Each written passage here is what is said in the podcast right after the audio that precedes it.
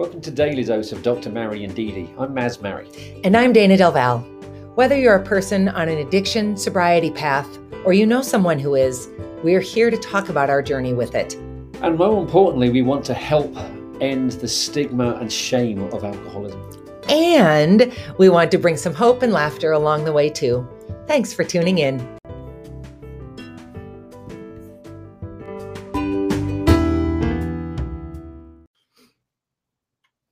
Morning. Good morning. Um, sorry, I'm checking to see if our guest is hopping on. Uh, we are a little bit guestless Guest. this morning, Oh, which actually has never happened to us. So that's oh, thank you. I'm looking for it. She's going to be on in a second. Okay, there we Fantastic. go. Um, hopefully, oh, here she comes in just one second. Um, it is freezing cold here. Yeah. And last time I talked with Kara, she was um, calling from Florida. So maybe she can spread a Yes. little. In case people think we're not joking, I don't know if we you are joking that we to go to the camera. No, Dr. No, Mary, it's not see- working at all. It's not like there. It is actually 17 minus, minus below. 17 feels like minus 32 Fahrenheit. So if you convert that to centigrade, if you're that way inclined, it's cold. So few people watching this are that way inclined, I believe, because mostly it's Americans. But yeah, it's really, really cold. So um, hopefully, let me see if I can do this while we're talking. I'm going to send the link through social media. and We'll see if that helps. Hold on, people. We're vamping. It's going to be worth it. I promise. Uh, this part, not so much, but the next part will be when Kara hops on. Let's try that and see if that gets her the link. Um, yeah, we had no backup plan. We should have had a backup We should have plan had a because plan you know it's always a little bit of a gamble if a guest is going to be able to get on, find the link, remember all those kinds of things. We should have had a backup plan, and we do not. Lesson learned. Have a backup plan. I was thinking about something this morning, though, not exactly related to this, but a little bit, because uh, often it feels like, well, didn't we already talk about that? Didn't we already have that conversation? I think we talked about that in an earlier episode. You know, when you've talked about addiction 311 times, you've kind of recovered a lot of the ground. But um, I'm reading this little, rereading this little book, Steal Like an Artist by Austin Kleon, who Oh, I'm really, really crazy about. And it's all this idea of, you know, you're just taking from good ideas and hopefully building on them. Um, and I think that's really what we are often trying to do is just take something that maybe we've talked about, but add a new slant to it or share a different story around it because you know they say that today people have to hear things 7 to 11 times or see things before they get engaged with them so if that's true then um you know we it's okay to be sharing stuff and riley has a suggestion for how we could pass some time you could sing an irish song as a backup plan Oh, I could. I, I, I don't know. did you want to did you want to join oh there's kara I don't know if I know any that are um, G- appropriate GP, uh, Yeah. PG even. Hi. hello kara good morning Good morning. how are you I'm good. Good. are- We're glad you're here because we just got a suggestion for Maz to sing, and that did That's- not that's feel like never a a good, good backup idea. plan. Aw. You know you've hit rock bottom if that's the only choice. Kara, meet Maz. Maz, Hey, meet nice Kara. to meet you. Hi, how are you today? Good, thank you. Yourself? Uh, very good. It's looking to be a warmer day. I've been complaining about the 60 degree weather here in Florida. So, We were hoping that perhaps you would be able to send some of that our way. It's minus 17 for our air temperature today, Kara.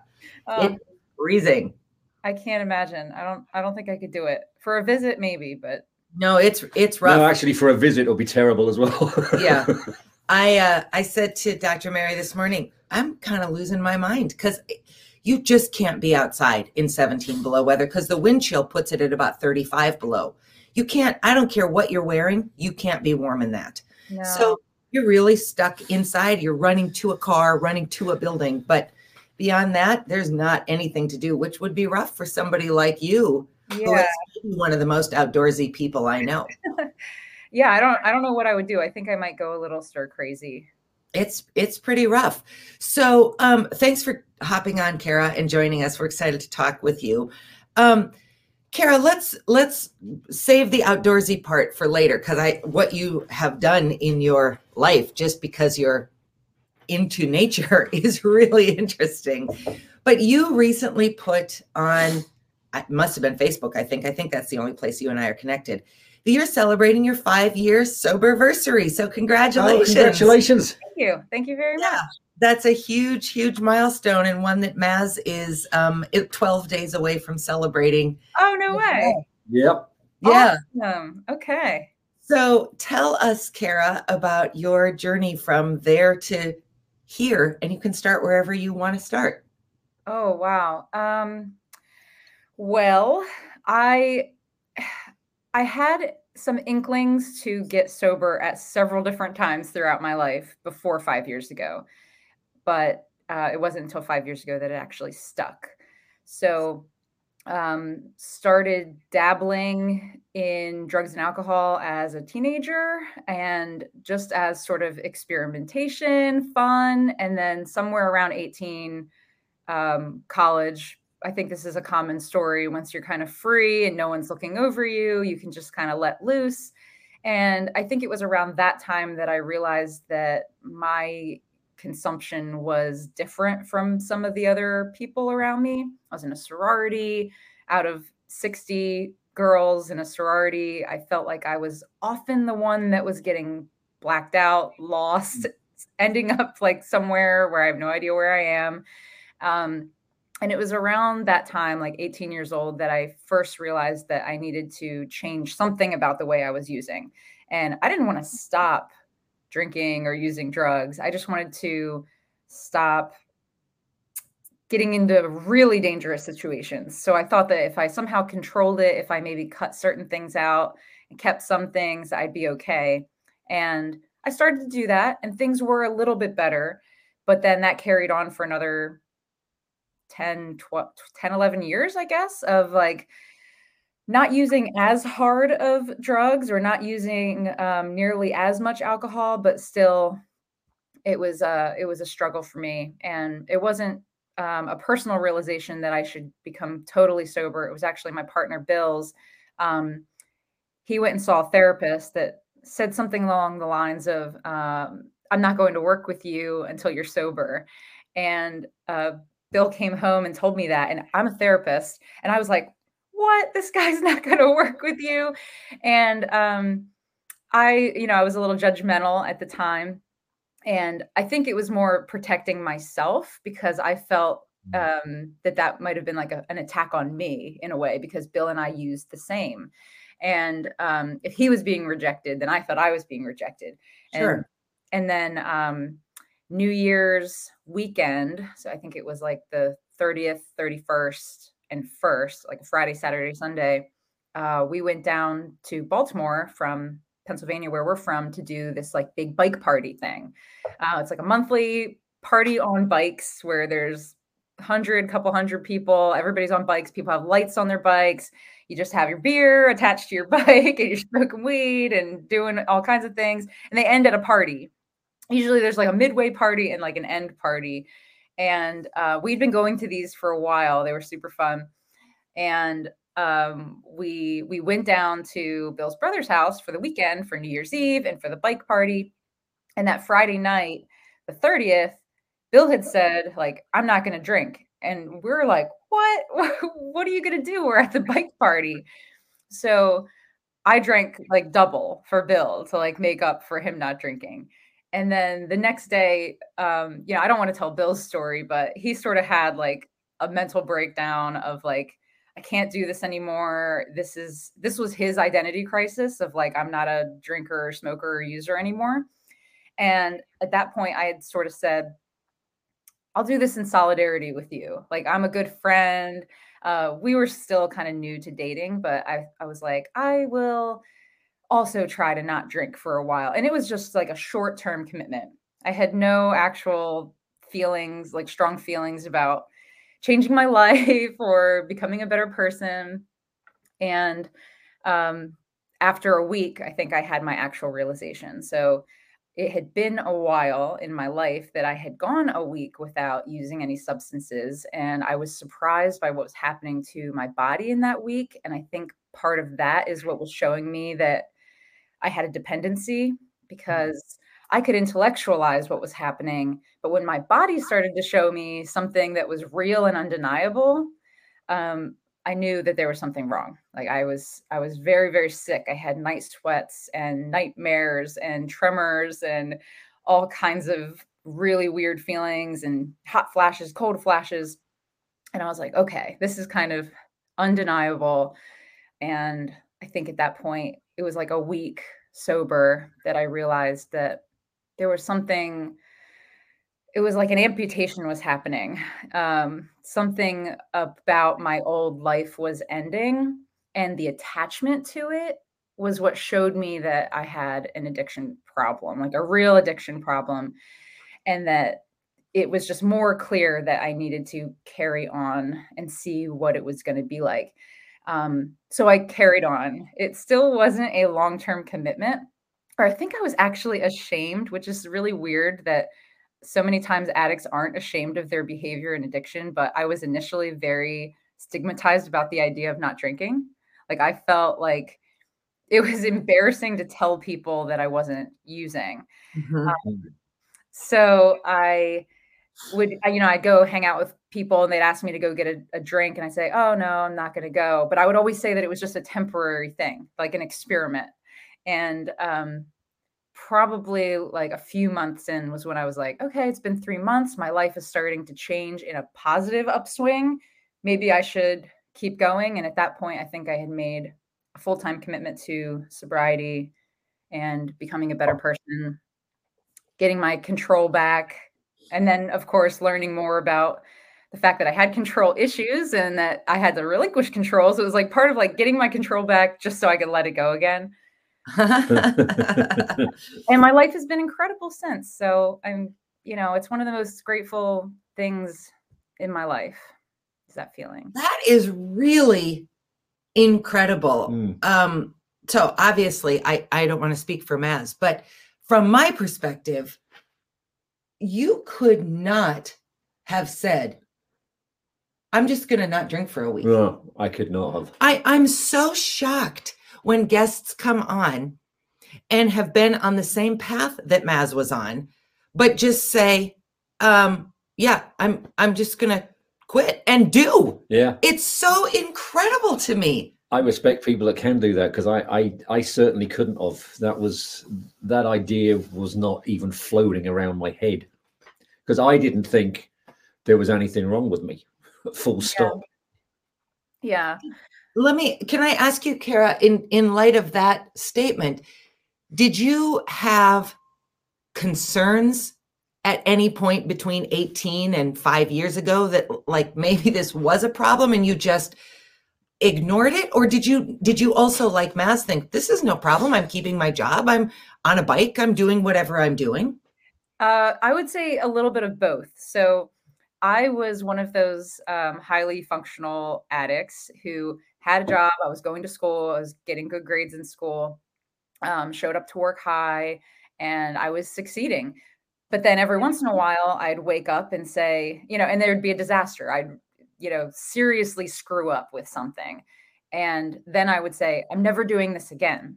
But then it mm. would later that day I'd be doing it again and then it would have like I'd have a run of like successful binges and look i'm still showing up to work and i haven't gotten kicked out of anything yet and my relationship hasn't ended yet and my family hasn't disowned me yet and then there'd be another disaster and i'd say oh i'm never doing this again and it was just a recurring pattern of that of feeling like i'm okay i'm fine look at the proof and then oh no i can't do this what's wrong with me? It was a totally bipolar 10 years of using and you know, I still felt kind of proud of myself at 18, um, giving up certain things. Um, I was using cocaine, I was using pills. I'd pretty much do anything if it was put in front of me at a party. I think it was just this like trying to prove myself, see how hardcore I really was, see how far I could take it. I was very sensation seeking. And at that time, I did go to an outpatient program. They sent me to an inpatient detox.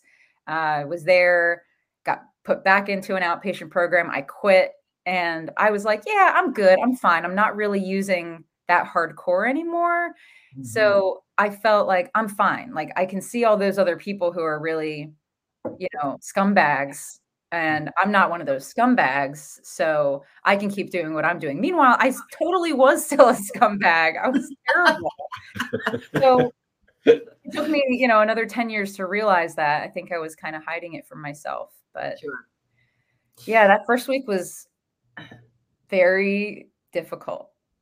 Yeah. Well, uh, you you likely don't know oh. this, but so Maz Maz went into that tremors phase, and then they put him in a medically induced coma. And so th- yeah, this is my this is my only experience watching someone truly detox. But I I remember in that moment thinking that to be present going through this surely must be one of the most inhumane things we do to human beings i mean to to arrest someone and put them in jail and make them go through that uh, alert is is just astonishing to me because what it took to sort of put Maz down into that coma was I, I've just never seen anything like it. So the fact that you were present for it and making, chose it. Yeah, making the choice. I mean, good is, for you. Is really, I, I don't want to say admirable because however someone gets sober is admirable. But it's it's really incredible that you you know what you went through to get through it because Maz doesn't, and I'm not dismissing no, what I, you I, did. I, have um, I've talked about people with that with that about before, and I feel guilty when they're explaining the horror of it. And they goes, "What was it like for you?" I think yeah, I was in a coma. yeah, yeah, it's amazing. So uh, this is my mom, Kara, making this comment. It's hard to see you as a former scumbag. You would know, but I have a hard time imagining it. I think I, I did it really well. Yeah, yeah. Well, I also think that um, I, I'm not trying to redefine you for you, but n- nobody's really a scumbag who's suffering with an addiction because it's yes, you're using it, but it's not really you showing up. Yeah, that's true. Yeah. You um, know, yeah, that's true. I think there was a consciousness though of I knew what the consequences of my actions were, and then I continued to choose to put myself in situations where I'd likely make decisions I'd regret later. Yeah. Yeah. Yeah.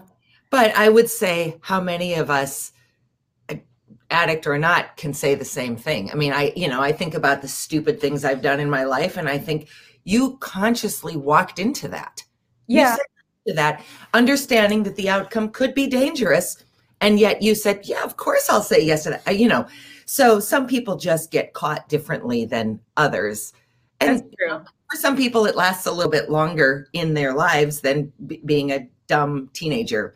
Um, Oh, I've certainly still made bad decisions as a sober person. It's just now I can take full responsibility. Like I'm accountable now, whereas I used to say, yeah. "Oh, I was drunk," or "I was high," and that's the problem was. So now it's all me, and it it's okay because I know that I'm still not perfect and I'm still going to make mistakes, but I can own it and work through it.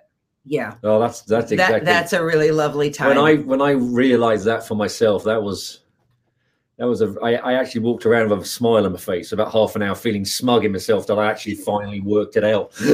Yeah. Um, our friend john says i find it fascinating how everyone goes through a different experience and that you share the process is so incredible. Awesome to you all. I i agree. The fact that anybody comes on and says here's where i fell apart and here's where i built myself back up is truly truly incredible you know what? It, this is a great conversation because no one ever taught i've never had this this part of this conversation before. Everyone talks about their rock bottom moment, mm-hmm. but we I've never actually told anyone what the moment was when I realized that being sober was just freaking fantastic. Mm. Absolutely. I, I, think it's it's a better conversation to have. Um, yeah.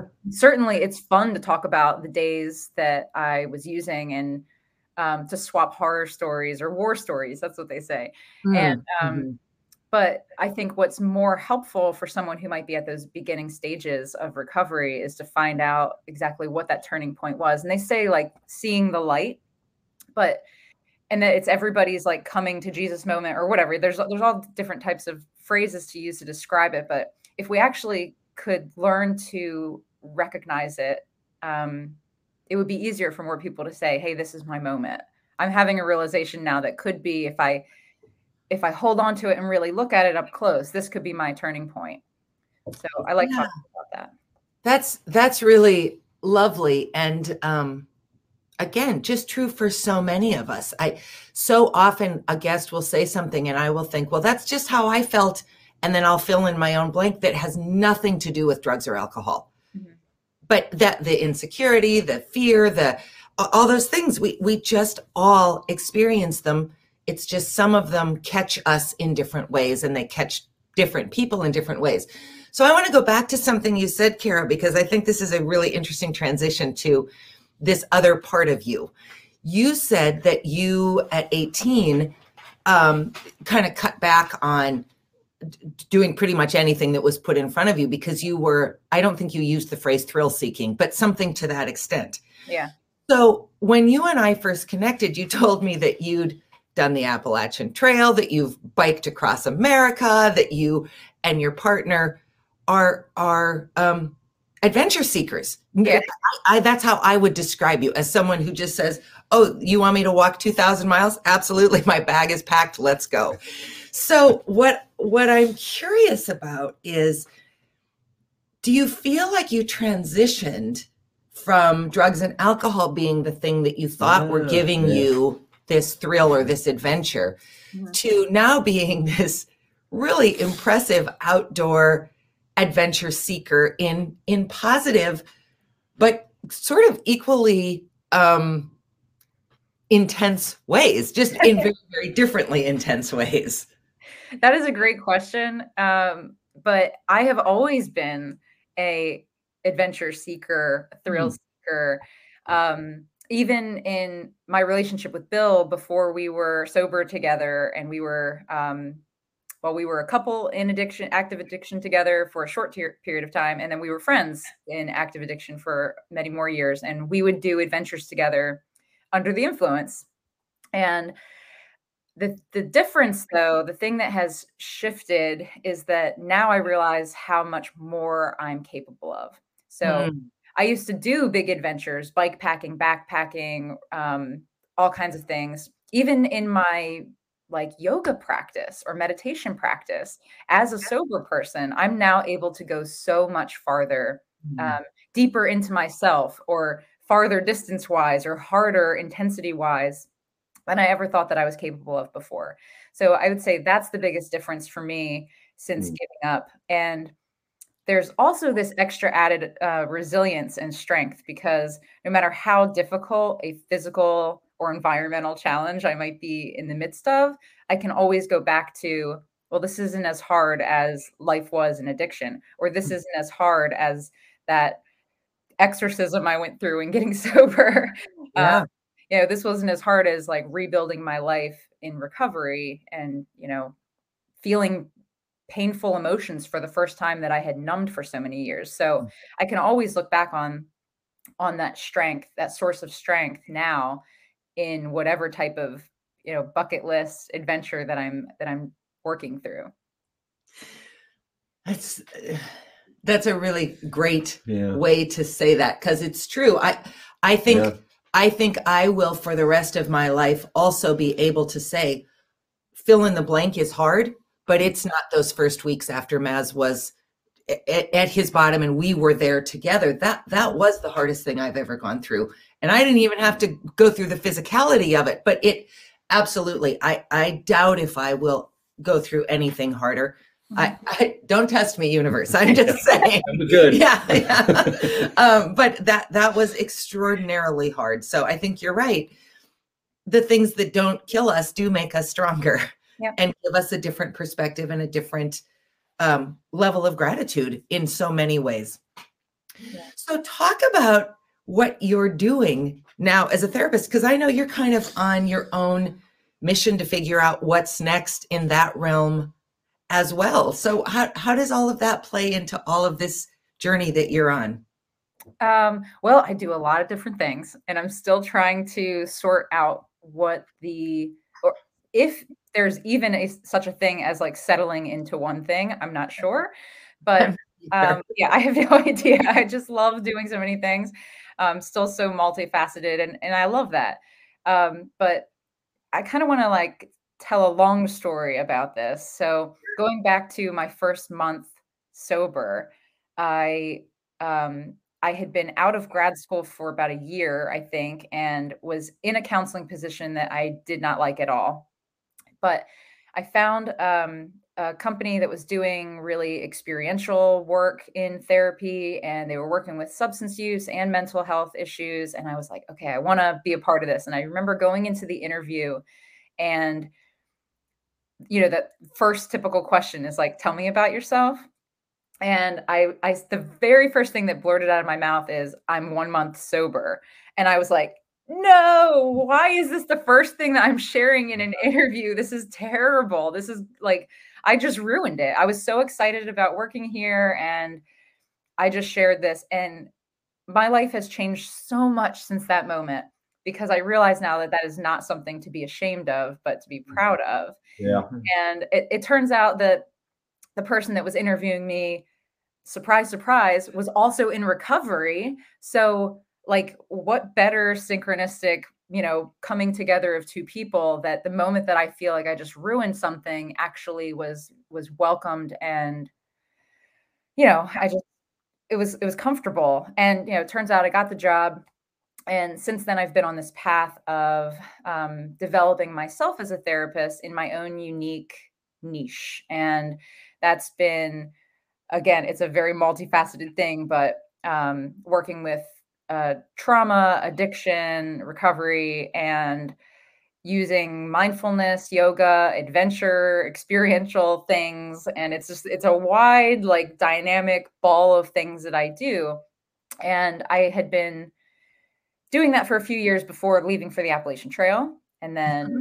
with COVID, deciding to bike across the country and then coming down to Florida to kind of see what was next and potentially like building a business. So the past year has been a lot of entrepreneurial work, which is so hard if, if you've never done it, and um, developing a recovery coaching program and wanting to help other people who like who are like me um, or just wanted to find an alternative pathway to recovery or i think more so it's um, what i wanted to do was help people to not just get sober or be in recovery but be happy in recovery mm-hmm. and thriving and figuring out what their life goals are other than like having their identity wrapped up in recovery so it was really like okay now i'm sober now i'm a person in recovery but what else am I? Like I'm so much more than that. So I really want to help people discover what else is a part of their story mm-hmm. and and just to live a life kind of like how I'm living my life now, which you know I'm so excited about. And being a sober person is just a tiny little part of me that doesn't come up in most of my connections with people day to day like you i bond over so many other things and you know then there's this other part of me that i love to share and talk about but i want other people to be able to define themselves beyond just i'm an alcoholic i'm an addict so uh, recovery coaching and then um, recently i started doing virtual therapy for teens and young adults and it's been really fun. I love just being able to sign onto my computer. And the recovery coaching is online too. So it's a whole new world. I never thought that I would be doing virtual work, but it's great.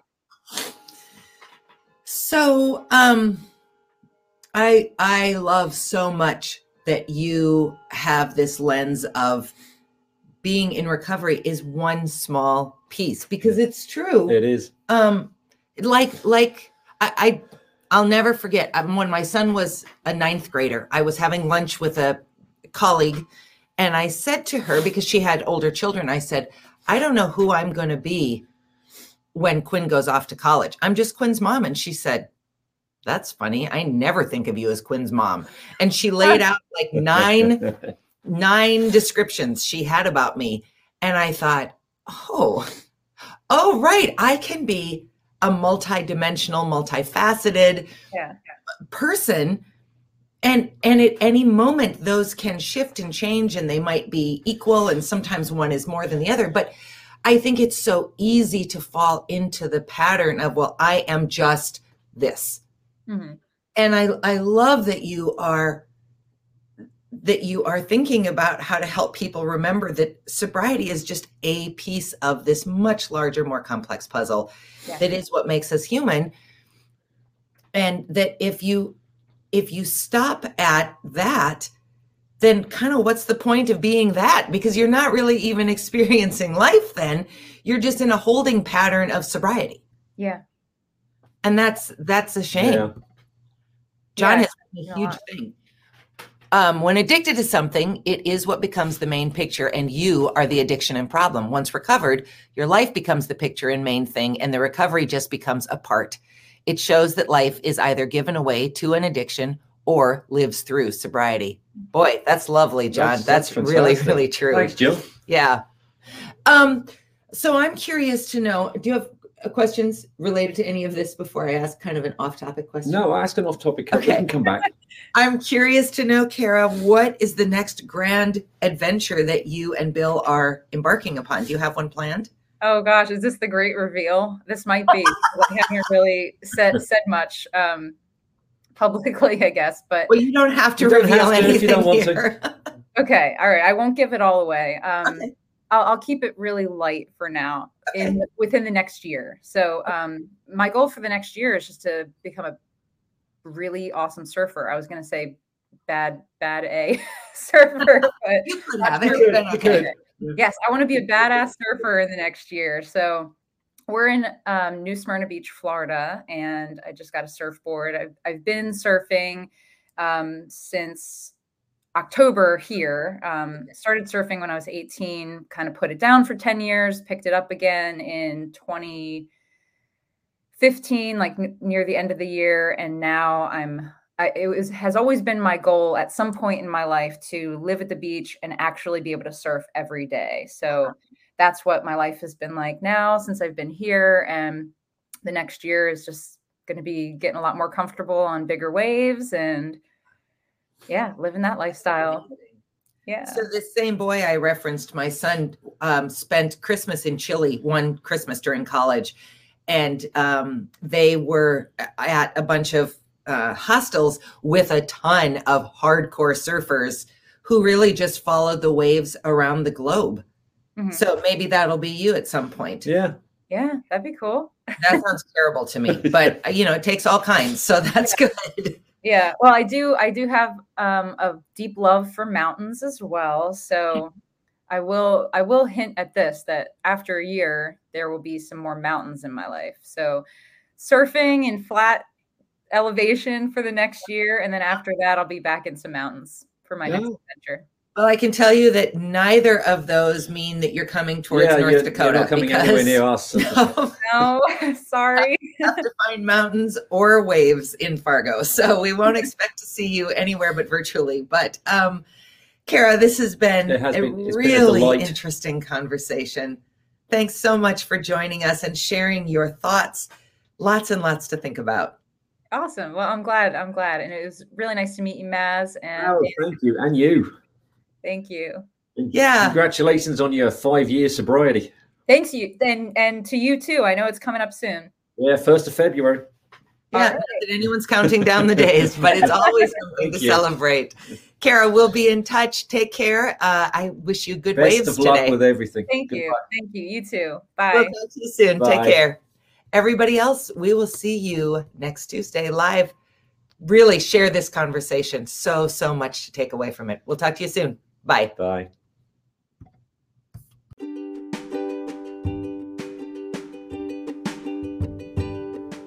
Thanks so much for tuning in to Daily Dose of Dr. Mary and DD. If you enjoyed the content and want to learn more, head over to Facebook to Daily Dose Dr. Mary DD. You can find us on YouTube under Dayna Del Val. And if you want to get signed up for our weekly newsletter, email me at D-A-Y-N-A at D-A-Y-N-A-D-E-L-V-A-L dot com. Have a great day. We hope to see you soon. Bye-bye.